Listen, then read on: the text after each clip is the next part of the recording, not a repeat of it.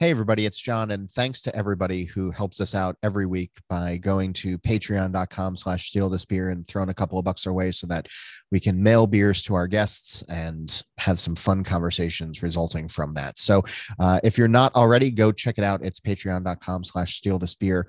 Uh, as Cass says, a little bit goes a long way, and we appreciate the support. Now, here come the sirens.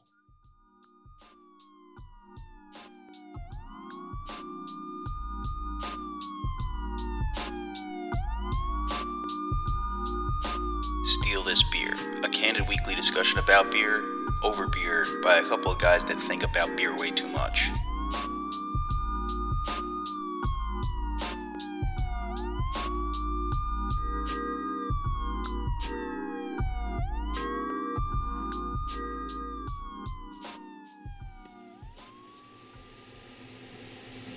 All right, hey y'all, it's 5 o'clock on Monday and we are stealing beer. I'm Augie Carton and I am without the team at the brewery doing Planning Jersey Day. With me is Evan of Plan Bee, Sean of The Seed, and Hillary of Rabbit Hill. All of you know all of them because they're regulars. John couldn't make it, so we did an impromptu. So before everybody starts dialoguing and I shut up for an hour, um, Classic. um, I want to apologize specifically to Tim Hitchings, but probably to anybody else if this sounds terrible, because we have no equipment. We have no black glasses. We just grabbed a recorder from my house that we hope will work. If you never hear this episode, it's because we sent it to Cass and Cass decided it was rubbish. But if it does work, we are tasting blind today out of duct tape glasses, beers Evan brought. But Sean also brought a ton of beers. And me and Hillary are just going to sit here and get fucked up and hope Augie doesn't get a head injury. Right? yeah. How are we? Also, officially, my birthday was Friday. We usually do this on my birthday, but I was down in Maryland at Burial. Oh yeah. I'm sorry, at, at Burley Oak, um, doing a candy beer fest, uh, which we, we will talk about because I think I have to divorce Lauren. Um, if you don't get that trade. no, that's a different one. All right, I'll start there. Uh, no, I won't start there. The thing I want to say, so the reason I wanted to do this, the reason I want to do this like this with y'all is I think we have a drinking crisis in craft beer. And I think the drinking crisis is somehow people just stop drinking. They taste, they post, they rant, and the beer drinkers of the world that are finding their way back to fires and conversation, which we lost in COVID, are drinking macros again. And those of us that used to like to have quality conversations, sit around and bullshit, aren't doing it over tasty barn beers or lagers or whatever. So I wanted to get back to sitting around and bullshitting and fixing the world. So I said I'm just gonna have all three of them on, no secrets, and then of course you brought secrets, um, and drink some beers. So, how you doing, Ed? Oh, I'm doing. Yeah.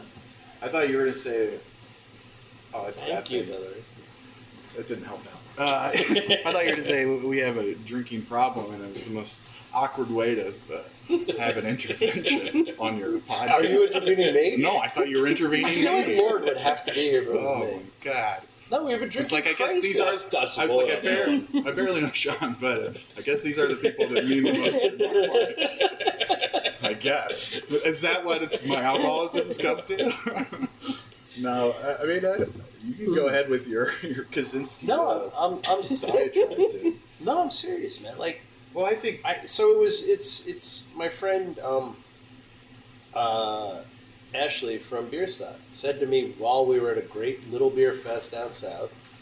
We're just drinking lager and bullshit, Augie. That's what it's all about. And it kind of keyed me in on the fact that that's part. Like when everybody's trying to figure out a new normal and all that bullshit. Even I, who made a beer one year because you were down doing this with me four or five years ago. We called it like five burning logs, one guitar, and three people, right? Like, like that's where, what? But that's where you know that's where that's that that was the joy of doing this shit. And you know all these new things. Restaurants close at ten instead of two now, and all these weird things we're seeing. The thing I think I'm missing that was super important to me was sitting around bullshit. Like this whole podcast is built on sitting around drinking beer and bullshitting. And somehow it became a thing we do remotely, and we barely ever get together. So I saw this as an opportunity to sit with members of what I consider my community, drink some fucking beers and bullshit. So this is a very weird episode of Steal This Beer. However, Evan, because he's so fucking conscientious and so thorough, actually brought blind beers for us to taste. So we will do that part at the right points. And we'll all record. I'll hit stop at 40 minutes and we'll start again so that we have two episodes out of this. But that's it. Yes. We're gonna do this for more than forty minutes. Dude, we used this this episode. This episode maybe. I'm just fucking So with you. five years ago, the first time we did this with Holl in the room, I think that was a head injury birthday for me. But we recorded so long, I think we broke it into three episodes. Was that the Hot Wings episode? No, that was Or your that was three. the next. I don't know. It's all blur. it's all a dream.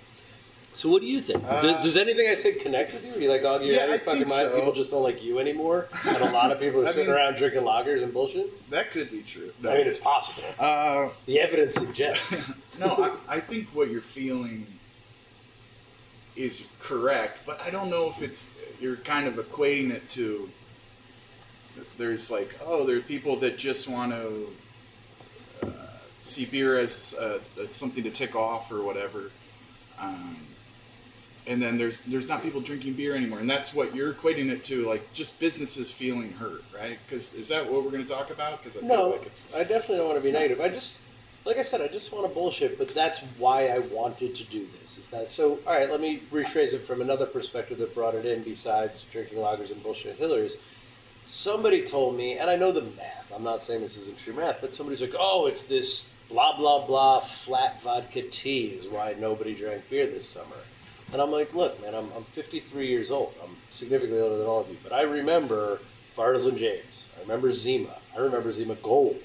I remember Mike's. I remember Twisted. I remember Not Your Father's. I remember White Claw. And there's never not been a that thing, right? Kids always love getting fucked up on sugar water, and that's always been the business of RTDs. And I know RTDs are on an uptick, but that was never the type of drinking I'm talking about, right? That was going out, getting fucked up, drinking. That was this and that. So my answer isn't why are they drinking that? It's why aren't they doing this? And then I look to myself. And the truth is, when's the last time you had six friends over, grabbed a case of beer, my own or someone else's, and just sat around and talked for six hours? And that was part of what happened in COVID. Right? I got very comfortable. You and I used to get together three or four times a year, and I make make sure I catch you twice a year now. But you're one of the few humans. I'm like, I haven't seen Evan in too long. You know what oh, I thought mean? Like, talking to Hillary. Sean only lives an hour and a half away, and Hillary Yeah. only lives two and a half hours away, and we've got to make these occasions to see each other. When five years ago it would have been like, hey, we got nothing on Wednesday, let's just go fucking invade Sean and Amanda's space and drink all their fucking beer and tip too much and go home. I feel like there there are a lot of questions. I'm sure Hillary has questions from her perspective as a maltster and a farmer, and, and Sean has his own questions, and we all have our own kind of different questions about why things aren't the same, whether it be financially or camaraderie or whatever. But it, the answer is obvious. Like, It's because I'm an asshole. it's because you're an asshole, and this is an intervention for your, knew it was. for your So for John your, Holl is going to show up, but with handcuffs and a vet. No, this isn't your alcohol intervention. This is your asshole. No, I'm just, Oh, well, come on, that's every day. No. I, I literally No. have family for that. I was you met them. Well, I think um, you know, COVID happened, and I think that um, you know it's something we don't like to look. We want to move past, but it's still something that's really drastically affected our habits, our businesses, the entire, the entire, um, our social and financial economies. I'm going to take a, a little bit of a glass half full approach on this, and I, I think there's probably more of the American beer consumers than you think that are coming back to let's drink sessionable, balanced, good, but not the star of the show beers, and have Yeah. that be ancillary to an enjoyable time with friends and family. Uh, I think a lot of people are, whether they they know it or not, are kind of remembering for lack of a better term, that European beer culture was not built around the beer; it was built around The culture. times and the culture and enjoying your your time with one another. And I think that there's at least enough breweries in America that care about more than just the liquid. And I think there's some consumers that are kind of latching on to that a little bit. I mean, I think there's been like you know this. I mean, Ashley will tell you it's been on a 500 year winning streak, but there's been a you know a, a, a lager resurgence, quote unquote. That's not really a real thing, but it feels like a real thing in the consumers. I think. And I think a lot of that has to do with the culture that people are remembering. I also think, since you brought up COVID, that everyone realized they can't sit around every night and drink three or four nine percent beers and feel great about themselves after that adds up over time. Yeah, but my problem is what we are seeing them drink is nine percent. So part one of my theories here. Um, I wonder if you're seeing any change that isn't generated by your hustle and what people are looking for to brew with. But one of the things I'm talking about when I talk about that is the amount of um, the amount of just things that are just different, right? So going back to that, it was White Claw. This summer it was canned iced tea. I- There's no reason for that change, but I think when people lock themselves in their house, whatever they lock themselves in with, they got kind of sick of. So I am seeing when people are out, they seem to be doing a lot more of the "I can't make this cocktail at home" culture, like the you know what, what we used to call the speakeasy culture, but the the mixologist Yeah. I could never make this cocktail, so I'm going somewhere where they make this cocktail culture. And then it's just new, different shit, right? Why would flat iced tea be a thing, except that it never was a thing before? You know what I mean? And I think people just want to change. Go on. I was just, I'm thinking, you know, because you brought up the European drinking culture, and you know, we were drawing a parallel between Bierstadt and that, and her saying that is, you know, 500 years of winning or whatever. But I, I mean, craft beer in America has been an example of a choice, It's something that's ancillary, right? Like there weren't fewer people at Oktoberfest this year. Even John Holl is still there. I think. Yeah, that's why John couldn't be here today. That, and he had to find a like- doctor to come for my. What are we calling it? What are You'll, those things you'll called? see. We'll Do- in due time. But what are those things called? Intervention. There you go. oh, okay. um, but yes, I think I think craft beer is was kind of this. It was about choice, right? It was about going to a place and having twelve different beers on draft, or something that tasted so far away from Miller Lite. Then you were like, oh, this is a choice, right? It was the icing on top. It wasn't our culture of drinking. It was never our our culture of drinking. It was the culture of you know. It started to be like uh, West Coast, like frisbee golf, uh, you know, Ken Grossman era, that kind of like Sierra Nevada stuff. There was there was like, Ken Grossman, father of frisbee golf. You heard it here first. but it was like this kind of like do do do to shake down street like kind of counterculture. He saw your backpack. He's been waiting all day. He's been waiting all day to land a fucking Grateful Dead. And when you walked away from me, to see your face on your backpack, I was like, "We will hear a Grateful Dead joke today." But I think in terms of price point, in terms of choice, all those things. The same with cocktails or whatever. It's it's it's the treat. It's something extra on top. And whether people don't feel like they have the the money to afford that anymore, or they don't feel like they're they they have the time or whatever it is, it is the treat. And when you don't feel content, you know, it's hard to treat yourself. Or you treat yourself too hard, as you say, you know, nine percent or Yeah, whatever. Exactly. Well, turning that, towards that was- booze. or whatever. But, so, Hillary, have you Let's get Hillary seen? Can I have another one of these, No. please? No. Um, We're gonna break it. but uh, so, Nobody oh god, he's going to do work. All right. But so, have you seen? So I know you're still dealing with little artisanal guys like the seed and growing, and I see bigger people who avoided getting involved getting involved. So I see that as great for business. But have you seen any like? You know, I would say over the 12 years I've been doing this, I'm brewing with things like oats and wheat significantly more than I was. Have you seen any like, you know, less fermentable, higher sugar, any of that demand from people that are trying to deal with you?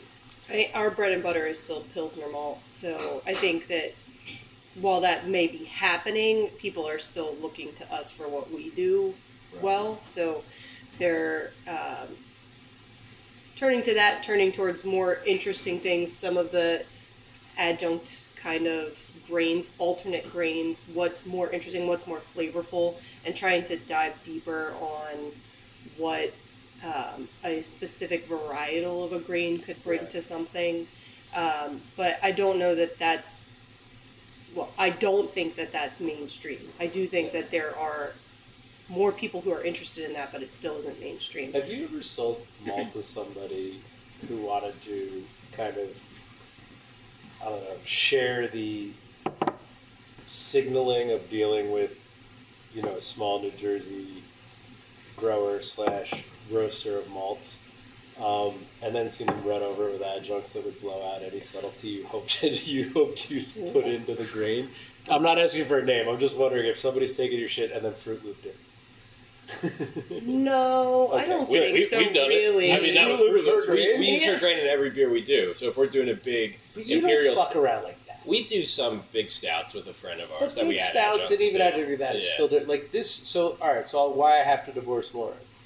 Um, you guys all know Lauren, and all of you know, especially the two of you that make beer, but one of you who supplies things we make beer with, know that in any room, Lauren's almost never really dying to drink a beer. However, she's very drawn to sours, has a great palate, and truly appreciates good wild fermented beers. And I've always considered that like a high place in my respect because not everybody comes to those kinds of beer, not everybody really appreciates them, and not everybody likes them. But Lauren loves. So when we're down by you, she wants whatever mixed ferment you've done. And she loves barn beer and definitely loves all your variations on wild ferment stuff.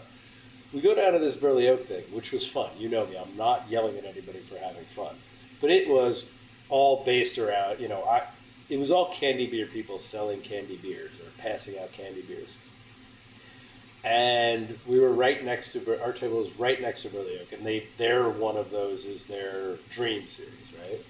So we're just sitting there. It's morning. I'm drinking a boat beer, and Lauren's like, "What should I drink?" I was like, "Actually, you should try their Dream. It's a little bit sour. It's a lot of fruit. You might like it." And she loved it, and then realized that's the fest we were at.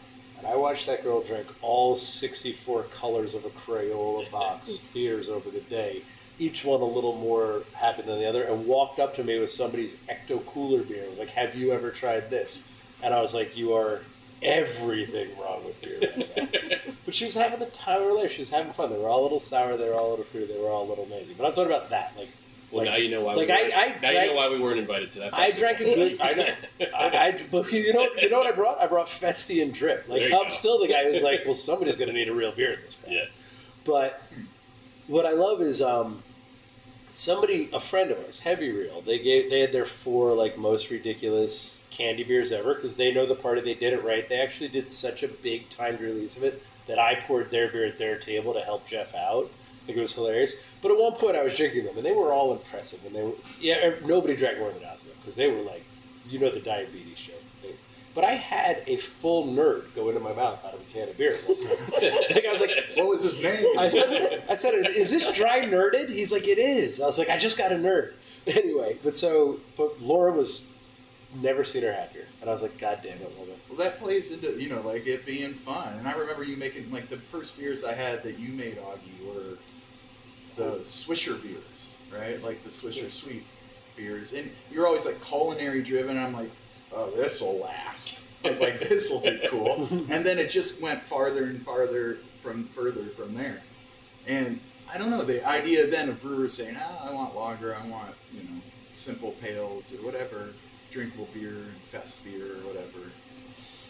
That's not the market, Yeah. and it's not what we put our stamp on. You know, it, I mean, it's not. I mean, I never endorse. That's not never what I've done. I've tried to make these like weird agricultural beers. You make a pickle beer. from a spec- yeah, but I do I do that too because I'm there's no nerds American. in it. I'm There's American. no, there's no pickle nerds. because they don't make a pickle flavored nerd. That yet. sounds pretty Yeah. But the fucking day they do, there's going to Yeah. be double imperial pickle. So that's actually one of my favorite. Uh, I call it a quote. I think he posted somewhere online. James Priest from Reference said Yeah. something a couple years ago where he's like, "If you like stouts, but only if they're pastry stouts. If you like IPAs, but only if they taste like fruit juice and sugar. If you like this, that, and the other thing, it's like you don't necessarily like the what like the tr- historical definition of beer. You you like sugar, and that's perfectly fine. But know thyself, and it's like that is cool if that's what you're into, and if you want to just have fun. But they are very dichotomous. Well, for me, for me, and that's kind of, I guess, what I danced around until we got to this point in the conversation. But I never, I love fun. Like I never want to Sure. make fun of anybody for anything that brings them joy. And I want them to have a ball. What I'm saying is, even in that situation, I don't think any of those brewers were ashamed of their beer. I think they were all very proud of it. I don't think any of those drinkers were ashamed of their passion for those beers. I think they're all very proud of it. And I think everybody had a great fucking time. That being said, nobody drank five ounces of any one beer. You know what I mean? It was Yeah. one, oh, that's neat, very fucking cool, move on. What I'm saying is that's an experience or it's an experiential situation where people are trying to shit. And all of them, I was, I, I can't tell you how many times I said that day, how the fuck did you do this? And all three of you know from me as a brewer, how the fuck did you do this is the most interesting thing ever. And that used You to be every beer festival, right? It used to be. Like that was the idea, right? Was to go and taste all these different breweries, right? Like I'm talking about 10 years ago or 15 years ago in craft. Tap New York. Yeah, it was that. Yeah, I know that now it has to be. You, you know, have to crank up the gas, so you're like, uh, it's nerds and marshmallows and stuff. But back in the day, it was like, oh, uh, you dry hopped a blonde ale. How did you do this? You know, that was it in tasting small amounts. That's where craft beer came from. So I, I you know, Pretty sure craft beer came It's always- Chico. Hey. As you just said. Oh. Sorry, John Holl. Nice. All right, so it brings us together on Steal This Beer is a candid conversation of beer. What it is, not what we said, well, not what we were told it would be. What it's doing, not how hard it was to get, and what we're experiencing, not Hello. the oh. experience of getting it. And, oh, welcome to Carton Brewing. Somehow they, oh, it's time for me to make the video. So usually I do a live video this time, and I believe people just try to sabotage the video and start ringing it at noon. Ah. So this may happen for like an hour. Um, sorry, they'll figure it out, and we'll do the video. It's just though. our wives calling us. Every year, see, our I wives try to call us, remember? Look, we turn it Mine off. does. Um, Wow. I bet he does. Uh, anyway, Because you don't have so to facilitate that, we are drinking blind out of very expensive duct tape wrap carton tasting glasses. Yes, sir. Um, Evan brought the beers. He clued me into the theme, which we'll reveal after we taste. But There's all three themes. of us are completely blind, right? I am yes. So I'll go first because it's rude to ask guests to put it out there to get it chopped off on the show. You're but looking at the color of it. Augie. because you left the bottom clear and I can see through Oh. it. That's faulty wrapping job. No, Rapping's great. Yellow. Fucking Christ. Um, so I've got a lot of a wit phenolic. Um, you know, circus peanuts and clove. Um, the body's interesting. It's got a thicker body, but I think that might be because I put it right behind a barn beer, which is kind of classically light bodied. Um, not much more than the fermentation profile is sticking out to me. Like I'm not even decidedly weedy or you know cleaner, but it's fun to drink. Like it's definitely a pretty fermentation. It's a little candy sugar in there, right? Like a Yeah, little. I was gonna say I get a little bit of that mix of firm character and a moderate So- candy sugar because that gives to me it gives that like really soft like date pit Yeah. character on All right. the Cool. nose. Very good note. The Yeah. finish is uh, based on the nose and the taste and the body. The finish is a little confusingly dry and chalky to me. So chalky I wasn't getting, but it definitely finishes dry as hell, which is why I think I included on the candy sugar, not that aroma, Yeah. but that that weight.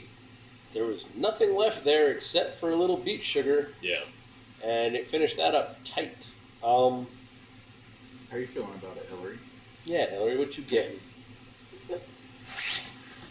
All of the things that you guys just listed out. Any malt notes at all? None of us gave a malt note. No, no. Um, it's probably it's it doesn't go pilsnery for me because it doesn't taste very grassy for me. But um, so probably in that two row, a little bit sweeter Do you think there's something other than barley in this? oh, certainly. I wheat. You think there's Smell. really- Okay. It could be. They didn't It say could that. be. It could be. They didn't say Keep talking. that. Augie said that there, there could be sugar. I love the date pit thing, which I often think, I think you're playing around, not to give anything away, but a little bit with catalysis, like Yeah. autolyzed yeast Yep. slightly. Yep. From Not, now I'm Not to give anything away, but this beer's old. Well, I don't know. I don't think it is actually. To- Okay. To, give something away. Oh, I don't interesting. Think it is that old. Yeah, yeah. It's very it's very comfortably nostalgic for me. I mean, this falls into that like uh, I- I'm not trying to guess, but like that American Belgian inspired beer. Do you think you And had this beer before? I- Sean? My answer is yes, but I don't know when, where, or why. But this is a flavor in a beer that I'm sure I've had before, but I don't know a better way to describe why. And you think it could be American? It tastes American. I think it's Delirium Tremens, but one Plato lower. Kind of beer. Okay. You know what I mean? Okay. Well, So- is that what you're giving us? I also think to me to me it also tastes The like day, the day I give you this much Delirium Tremens in a glass Is- is the day I'm completely embracing that I don't live through this day without a head injury. we got to get you a helmet, bro. Mm. Um, it's very well uh, concealed isn't necessarily the right word. It's Come very, closer it's- so you're on the It's mic. very well integrated, mm-hmm. but I it also feels to me that there's a little bit more alcohol mm-hmm. in this than it's leading on to. That wasn't a, a, a something, something you guys picked up originally, but you're starting to pick that. up. Yeah. What's Yeah. that? The warm booziness? Mm-hmm. No, I think it's Yeah. boozy as fuck. Like I don't. But you I- didn't say that originally. You were like so, but wit for me, beer. for I think- me, I that's think the for me that's built into. No, I said wit fermentation, and then I ended up Belgian. But because of the candy syrup, I don't know why anybody would ever put candy syrup in and be shooting lower than seven. Yeah. Well, So when I say I'm getting candy there are syrup, a lot. A lot of Yeah. European breweries use invert sugar, right? That especially like real ales, like Timothy Taylor's and stuff. Three, you know, that stuff is often using invert sugar, so they do use sugar. Almost but I- all of but I the, think- well, the I think smallest saying is- alcohol beers that we know of use invert sugar. But I think what I mean is when I say candy sugar, especially clear Candy Belgian candy sugar, Belgian sugar. what I'm what I'm assuming is implied in that. I'm sorry if I'm talking, you know, behind baseball, sixth man.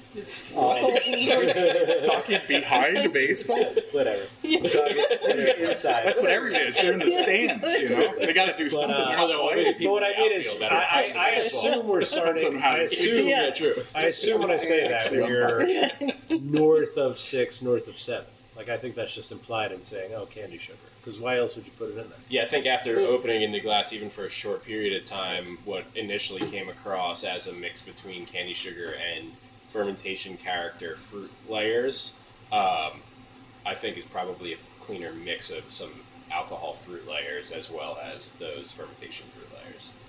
To me, Yeah, that's a good. Would you say, uh, without revealing anything yet, still? We, can reveal it all. But would you say this is like when you're talking about those big, like the festival you went down to, or big hazies or something, without with the absence of, of hop presence, right?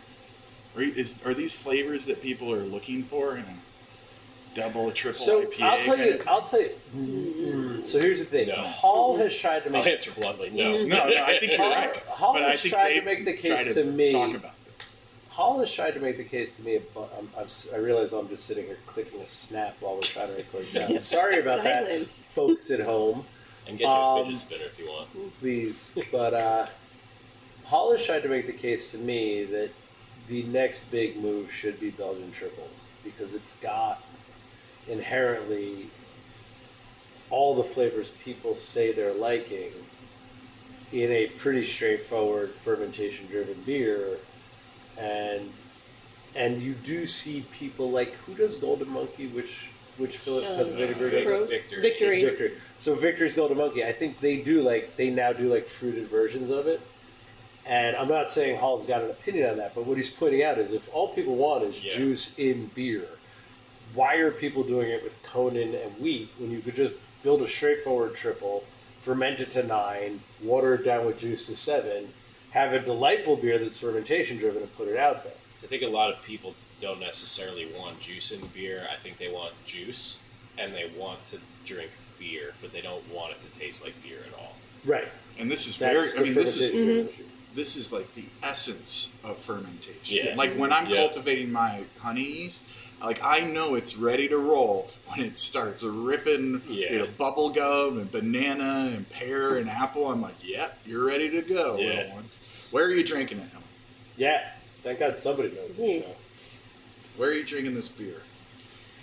Um, well, I think it's more than what I would want to drink sitting around a fire in an evening. To go back to what we were starting with, Yeah. um, it's like after dinner for me, like After going dinner. into almost into dessert for me because it's pretty sweet. Yeah, it's good transition. Yeah.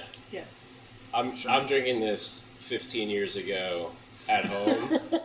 I drink it now. Straight out your time I, am machine? actually drinking it right now on a couch with you guys also. Yeah. Yeah. But Good spot. I'm, I'm Good drinking spot. this This works. 15 years ago after I went to the liquor store and tried to find something cool and new because I'm trying to learn about craft beer. And this is something that stood out for one reason or another, and I'm trying to figure it out at home.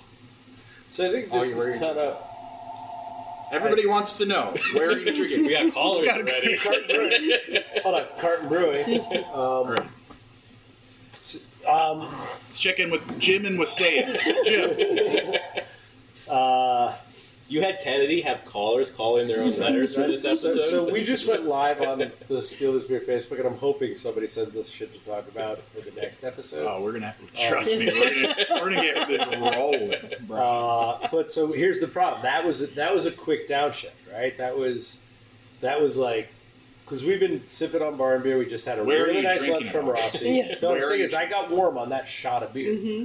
But so where I'm drinking this is I can tell you it's Vol de Nuit in the city, and it's one of those nights me and a friend of mine got together to Voldemort. get drunk. No, Voldemort. No, with Voldemort.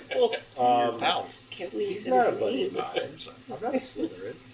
Um, uh, he uh, so Volder Vol de Nuit was a NYU bar in I the remember village, back room, great frites, and like six taps, and it was like Chimay Blue, you know, uh, somebody's lambic, but like they just bright red Yeah. bullshit lambic. Um, Lindemans. Grandpa. Lindemans, yeah, Lindemans from uh, Delirium Tremens, whatever, and it's it would be. I think we can drink one of all six tonight, and even I, and you guys know I like to hit for the fences as far as debaucherous plans go. Seldom made it past four. Like they were big, strong beers, fun to drink, improper glassware in a candlelit wood bar. But if I was in that room and this beer fell around three or four in the progression of that's where we put that, I'd be like, yep, that's exactly right. It's mm-hmm. warm in my cheeks. Yeah. I'm getting nice and liquored up. And You it feels know- right You know where I'm drinking this beer? at Carton Brewing. At the end of the world. Oh, Oh. Le Fin du Monde. Okay. Classic totally makes sense. been a long Let me time. check- Canadian Belgio. And for anyone keeping score at home, that swing for the fences was our second baseball reference. So once we once we hit three, the first caller does win their prize. Once we get a triple. yeah. Oh, a triple. Yep. So there you go. So there we go. And there's They won candy your, sugar. you won your prize. But wait, so you know, and I know, Boat I beer. know, I should know this because this is an important beer, but it says brewed with spices. Is it coriander? I think so. Yeah. Coriander. Yeah, maybe. I don't know. Maybe just they, Alright. they just because they can barely speak English up there. They're like spices. I don't know. It's good? Uh, putti. Um, But I thought the did you not bring another barn beer? Am I just drinking both the rest of the no. day? Well, we're- relax, bro. Right. It's a It's gonna happen. Um, Well, I thought you know the the tone of this uh, fellowship of, of the ring over here was going to be kind of somber, perhaps about Why? the just well, it's you know it's Interventions aren't 'Cause no typically hall. very upbeat. this is definitely the most fun intervention I've been so to. that's why I And thought this is my fifth this week. that's why I thought we should start with the end of the world. Mm, Now we can guess on Um, themes. All right, now you guys talk. I'll go get another one. thanks. I like when Evan hosts.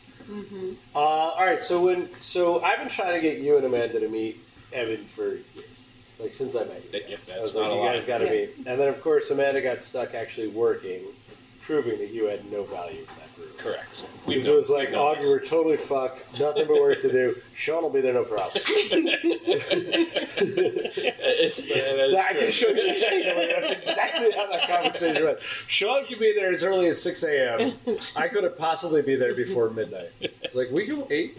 Um, so we're very sorry she's not here, but I'm glad you guys are meeting. So when I was explaining you to to Evan, I was like, they, they just seem to have that integrity of purpose that they really only make beers they want to make. And when you took credit for making bullshit beers in this conversation, like, but you don't make this kind of bullshit beers. You definitely make your big old hazies, and I like I like our tradition has become fucking around with your hazies. I love your hazies, so I take your hazies and Colsham, and we fuck around once a year, and that's great.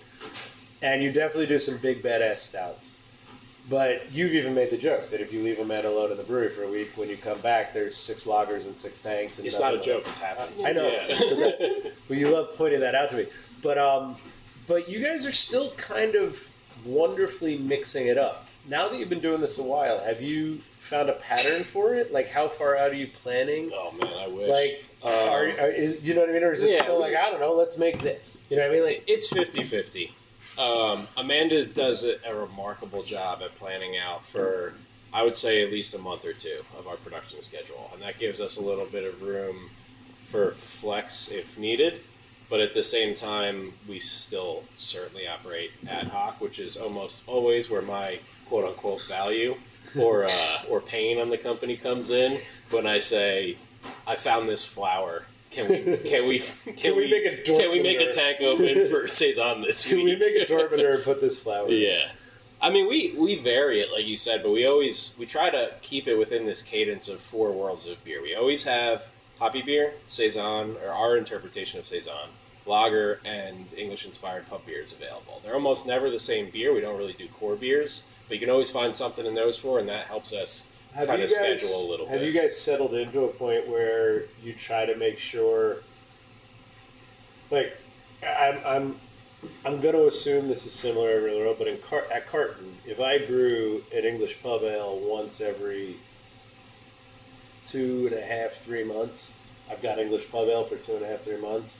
If I brew something over eight and really hoppy, I need to do that one every two weeks. You know what I mean? So, so have you gotten into a ideally if i was a customer walking into seed i sean and amanda would want to see and have you gotten a rhythm of it's been too long since we brewed one of those we got to figure out something that fills that slot or is it or yeah, is a, it still a just- little bit, and it's almost always hoppy beer because it's not our our core focus.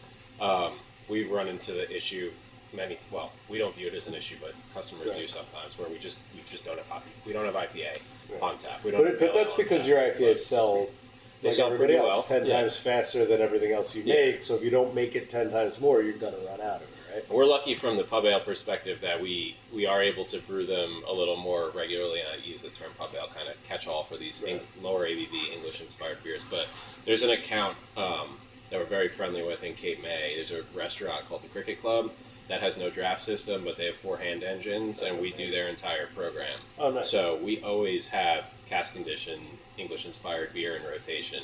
do you guys have an engine at the seed We don't currently, and that's been like that. That killed me a little the first time Well, we tapped casks at Cricket Club and drank them, and I was like, I never want to drink these beers pushed through a faucet Dude, just- with CO two. yeah, I know. Even I That's a that's a this Even winter. I have this one. year got busy. That's a this winter project. yeah well not not if you can't even get a man up you got you got to get through those things. Yeah, Not if you can't even get Amanda up here. So, listen to what he said. I wasn't For you, oh, get I was- closer to the I was mic. listening. We're still using this janky bullshit. This may never work recorder, so don't keep moving box? further and further away. I'm going. Um, but how how have you settled into your bad brewing habit that interrupts your profession of trout fishing? Like, are you brewing I didn't brew much this year. Are you brewing? I really didn't. That's what I mean. Like, like I, I've seen some cool shit come out of it. I've seen you now building some tradition. You know what I mean? Like, oh, that I love that one. We're always going to make that one. But when I came up to the farm three weeks ago, you didn't have any garden beer for me, and that that really ticks me off. So sorry. Mm, Um, you better be. the yeah, I, di- I haven't brewed that much this year. We haven't done much, much distribution as opposed to previous years, Okay. and I don't know. It's been it's been like a it's our tenth year as a brewery. This actually, I think this week was the is the anniversary of selling our first beers at the Beacon Farmers Market ten years ago. Yeah, congrats. That's awesome. Thank you. And you know, it's just like ten years, as you know, it's like kind of you know a reassessment of things. And I, I'm making barn beer. I love making barn beer. I do it all the time. The four times I brew a year. no, I'm kidding. But that's what you know, All the time in spring. But the uh, yeah, the, I don't know. This this year for brewing's been odd. Um, this going into the winter, we're gonna close our farm in uh, December sixteenth, and then we'll open back up in March. And during that period of time, I'm gonna build some puncheon foeders, like out of old puncheons, and then do the wax, the pear, I mean the, the beeswax, and um, Are we getting back to that beer? It's still the best beer I ever made. the yeah and things like that. So i'm going to do a lot of things like that next year and we're going to go back to our hive membership kind of. Oh, and now we can sell to through halftime to 30 different states. So we're going to just pre-sell a lot of beer in a tiny quantity. So that way i can brew a bit more because 10 barrels my foeders are 20 barrel foeders. And i don't know what you guys uh, know about uh, wild mixed ferment beers right? That they're not flying off the shelves. It's good because they can stay on the shelves Yeah. but flying off the shelves they're not. And and uh, I, that's all i make. So it's So the only kind of beer I You know what's funny is so, and this well, we're almost at forty minutes, and I do want to put a break in, and we do need to taste beer too, and I want you to talk about why the beers you brought. But what I'll tell you, and, and it might be the show, it might just be the thieves driving it, but you know when I'm barrel aging or do whatever, we do that as an OWC bottle project for the side, and sometimes it's big dopey clean beers, and sometimes it's completely wild ferment beers, and sometimes it's just you know some fuckery version of blending a couple things I wanted to blend. We've, for many reasons, disparaged the idea of line life here, mostly because that building you can see out that window is an elementary school, and I don't want people getting arrested for drinking in a school zone. i don't think There- people are lining up for many beers No, but hold on. But they used to line up for you, and every time they've lined up here, the cops have come and arrested them all. So we've managed to avoid that. Um, but so we never hype it. So when we make a, one of the OWC bottles for whatever reason, I think it's done perfectly if we put it on and it's gone in about four to six weeks. Religiously, our planning jersey just goes away. You know what I mean? Like it takes two or three weeks, whatever we make each year just disappears, and that's great, and I love it. And you know, we keep it cheap because we want it to be this cool project, and we want it to be fun. But it's basically just your barn beer, which suggests to me, well, you know, our It's version barn of your barn beer, Yeah. with my barn beer. But you know, what I'm saying is, what I mean, suggests to me is if you when some- only ever made barn beer, you should be able to sell just that, right? So everything else you do, you do because you want to do something different, right? Like nobody's been like, Evan, we need imperial barn beer with coconut. Have they? No, I mean people have dictated some things like the few beers I've brewed. I brewed the breakfast beer yesterday, and that's the a beer. You know, like the novel stuff, like the pickle beer you brought up, and I did that, you know, almost ten years ago because I was like, oh, I grow cucumbers and dill. It's you know how it is, John. And you're like, let's throw it in a cool like barrel aged tart funky beer. It's gonna taste like a pickle. I remember you giving me that in the backyard of Captain Lawrence, and you were like, "So I made a pickle beer." And I was like, "Go on." But then, but then like that, that, you know, they. And then he just small- walked away. and that's all he did, and then disappeared with a, just left a smile behind. the small amount of folks that are interested in our beer, it's like they, they will clamor for certain beers, Good. and that's that's what's dictating twenty barrel batches of these Yeah. beers, like the pepper beer and the pickle beer and breakfast beer and these things. But um, yeah, ideally, I'm just making. I just want to make barn beer, like you say, you want to make boat beer, but we are putting stuff in place to uh, drop the keg prices on those things and try to get barn beer into a lot of the spots as a staple place. And we understood this. We lost our license of distribution and or the company kind of folded or the guy retired in Pennsylvania. And then there was this whole thing where all these distributors reached out to us and they were knocking on the door where, you know, you guys know distributors, they're terrible. All of them. Not a good one in the world. Yeah. And so I'm like, why are they so interested? And I guess Tom from Monk's Cafe is like, I want to have barn beer. And they see that as like a gemstone, like a prime account that dictates, even though it doesn't mean volume. Yeah. But they're like, and then that him saying that was like an hon- Yeah. great honor Oh, because yeah. I love that. But and I'm like, well, we have to figure out how places like that, like Novare Res and, and Church Key and and Monks, the places that are really like get the right glassware and get Schlenkerla fresh Schlenkerla kegs in, like the places that really support what I love about beer. If they're willing, if I'm lucky enough to have one of those taps, I'm like, we got to bring them glasses. We got to lower keg prices. We got to get barn beer in there.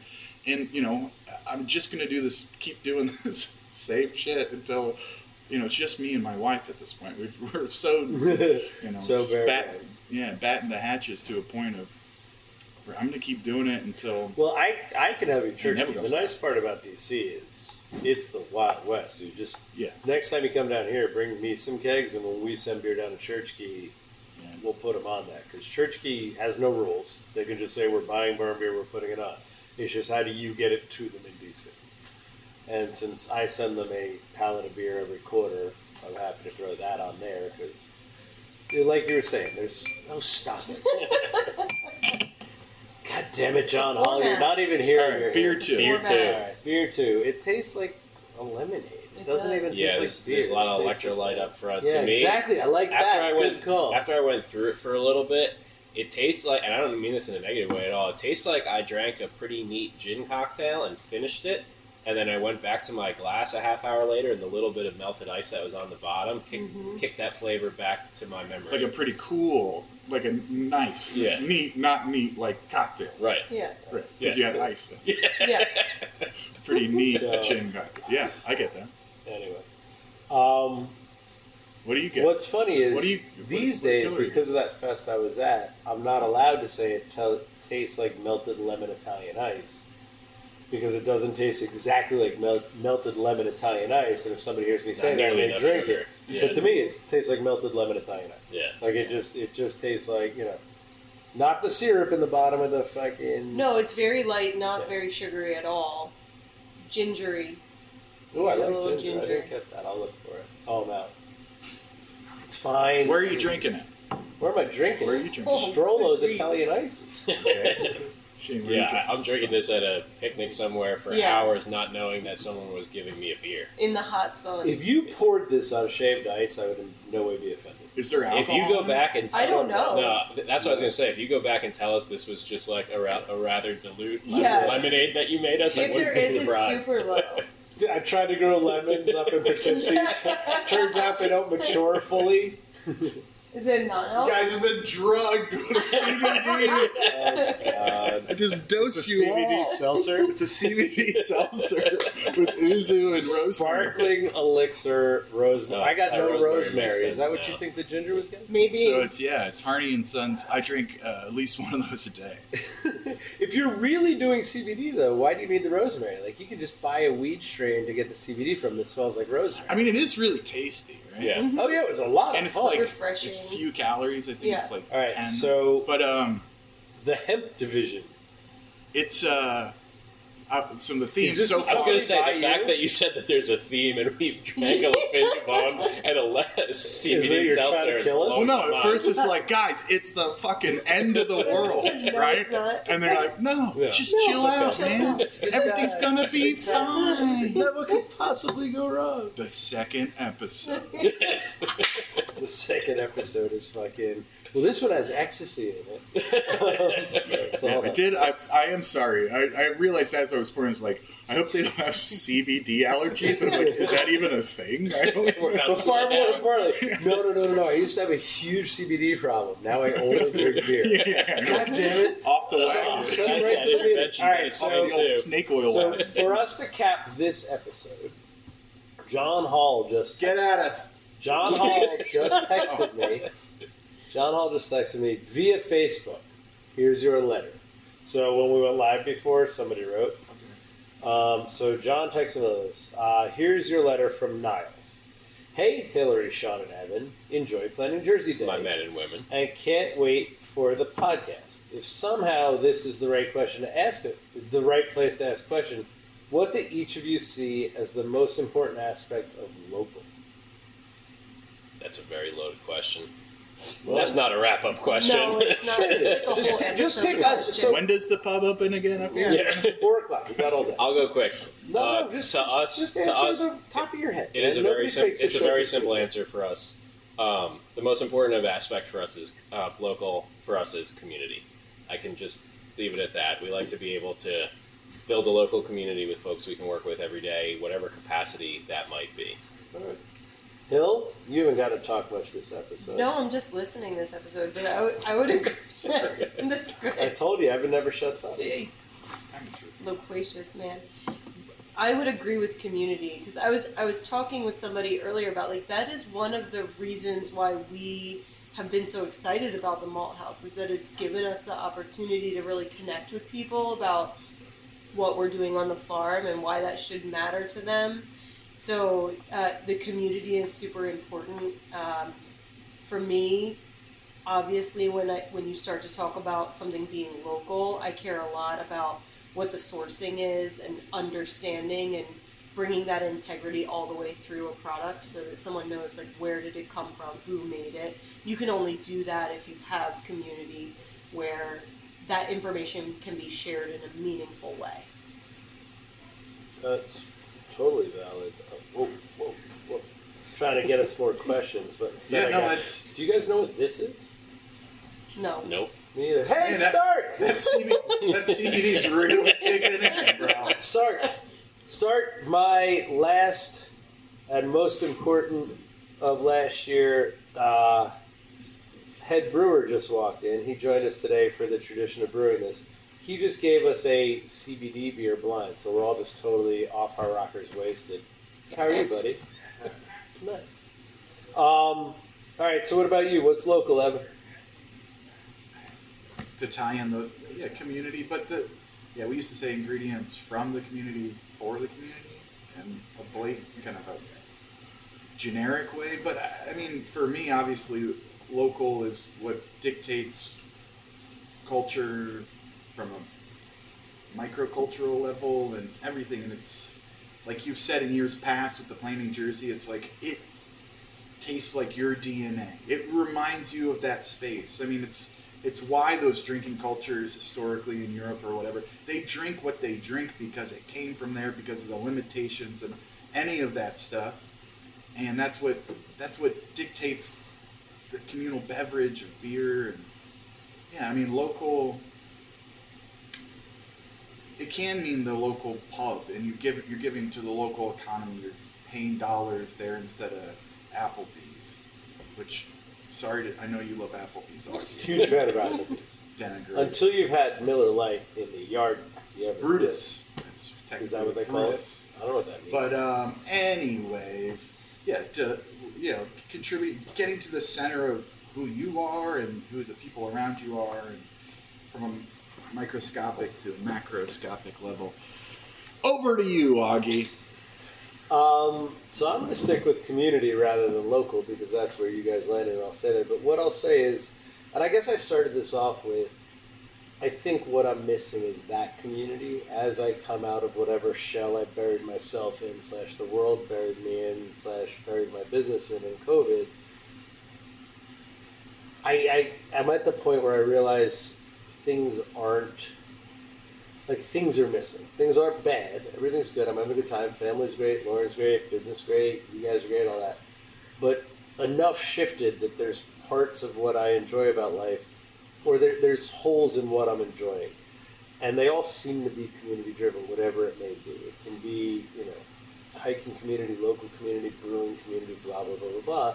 But remember, at the top of this show, I said I wanted this weird version of this show on this weird recorder to be just me and the bit of my community I share my birthday with every year, just sitting around drinking and bullshitting because we missed that. And I think we nailed that. But for me, what is community seems to be what I'm wrestling with, and that's what th- this question begat that. So that's much more interesting to me than what is and isn't. Right? Like, what are my communities and what am I getting? You know, which communities have I lost, and how do I find my way back to them? and they can be, you know, my cycling friends, all the different shit. But those communities and those little pockets of who I do what with, because they just, you know, I got so used to them being by Zoom or by text or by, you know, Instafam or, like I said, even annual. this show that used to be just completely driven by who's in New York today, who can we talk to about beer, became, oh, let's just all call each other at two on Thursday and call anybody, and it's been a cool and interesting part of the show. I think the show's grown for it, but it's missing that community, that local thing. So Um, how do you think we rebuild that? Because I think we've heard this theme of like lamenting what was lost, and I think throughout anyone's life there are times where you have grown or changed or lost a certain group. So how do you rebuild that feeling of community? Well, for me, it's been identifying. I've been asking what's the new normal since the day we were allowed to serve in this room again, right? From that first day with partitions and no more than 20 people and all that. What's the new normal? And I kept asking what's the new normal without thinking about what's the old normal, right? So for me, that that's just, like I said, it, it was like a light. When Ashley said drinking beer and bullshit, I was like, that's what I'm fucking missing where does that exist in my life and all that? You know what I mean? And then I realized how many things just morphed. And like I said, I don't in any way not love what this show is now. We got like fuck. Vinny was on the show. Vinny Never, was never heard of him. yeah. Vinny was never going to show up in New York City and give us three hours for lunch. But we can call him in his house on a Saturday morning, get involved, and there's a version of the show that has that. So it's a it's a different thing, and it's amazing, and I'm very happy with it. But this used to be sitting down over a beer with somebody like Mitch Steele and getting to meet one of your heroes and talk about beer. And now I get to talk to one of my heroes Look about how, beer look remotely how from far our fallen. dude. I don't mean to I- take this in a negative direction, but to your question, Hillary, how do we bring that back?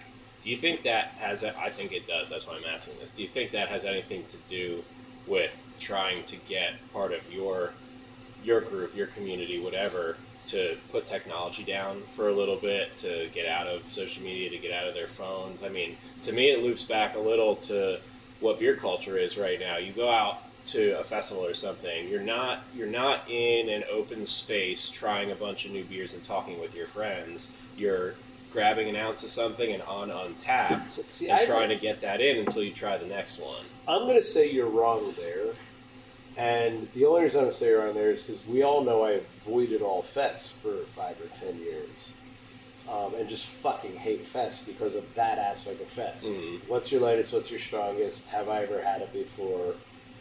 Like every now and then, you still go to a fest and you see people wait an hour to get a beer from a Hill Farmstead next to your table, my table, and his table, and they won't even send the buddy over to grab beers to drink while they're waiting. They fetishize the waiting, which is super confusing because that's not the community. That being said, think about little beers. Think about you know human robot. Think about Snallygaster. Think about this one I just did at Burley Oak. That's why I've been seeking out better ones to go to. That's why I want to go to Showing next year. That's why I want to go to that because I've been in open air spaces with people walking around drinking. So I think the nature of shit got to that nightmarish Atlantic City Beer Fest model, which they're doing two of this year. So clearly it's not a failed model. But you know, it's raucous. I spent eighty dollars. I got to drink ninety dollars worth of beer. Untappd check-ins. But this new version of where I'm going, where it's I don't know anybody, but it's only thirty breweries invited by the brewer, and there's only four hundred people going to show up. And like I said, this one was a you know just compare the two. Compare Goodward and Burley Oak. It's one's just little lagers and just little lager brewers and just little lager drinkers, and the other is just candy beer and little candy beer brewers, and you know, Maryland people versus Georgia, Georgia, people.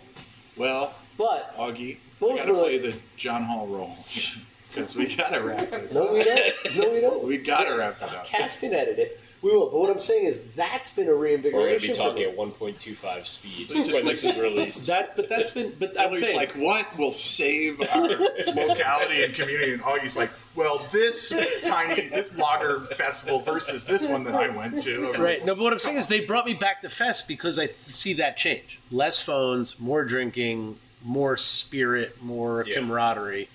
And that, I think, is a change for the good in the last year I've seen. Versus the thing you're talking about with the phones and the check ins was everything I went to eight years ago. Yeah. Like, No, that's when shit started falling Yeah. apart. I think All my, my answer, real quick, is World War Three. Go. All right. So, Cass, this is what I need you to jump on, edit in how they give us five stars, how they send us Patreon money, how they Facebook us, how they get to the seed, how they get to Rabbit Hill, how they get to Put in Jersey. And everybody wants to go to Rabbit Hill. So all you guys have to do is everybody go see Hillary, preferably at 8 a.m. on a Tuesday. Um, and get at us, y'all.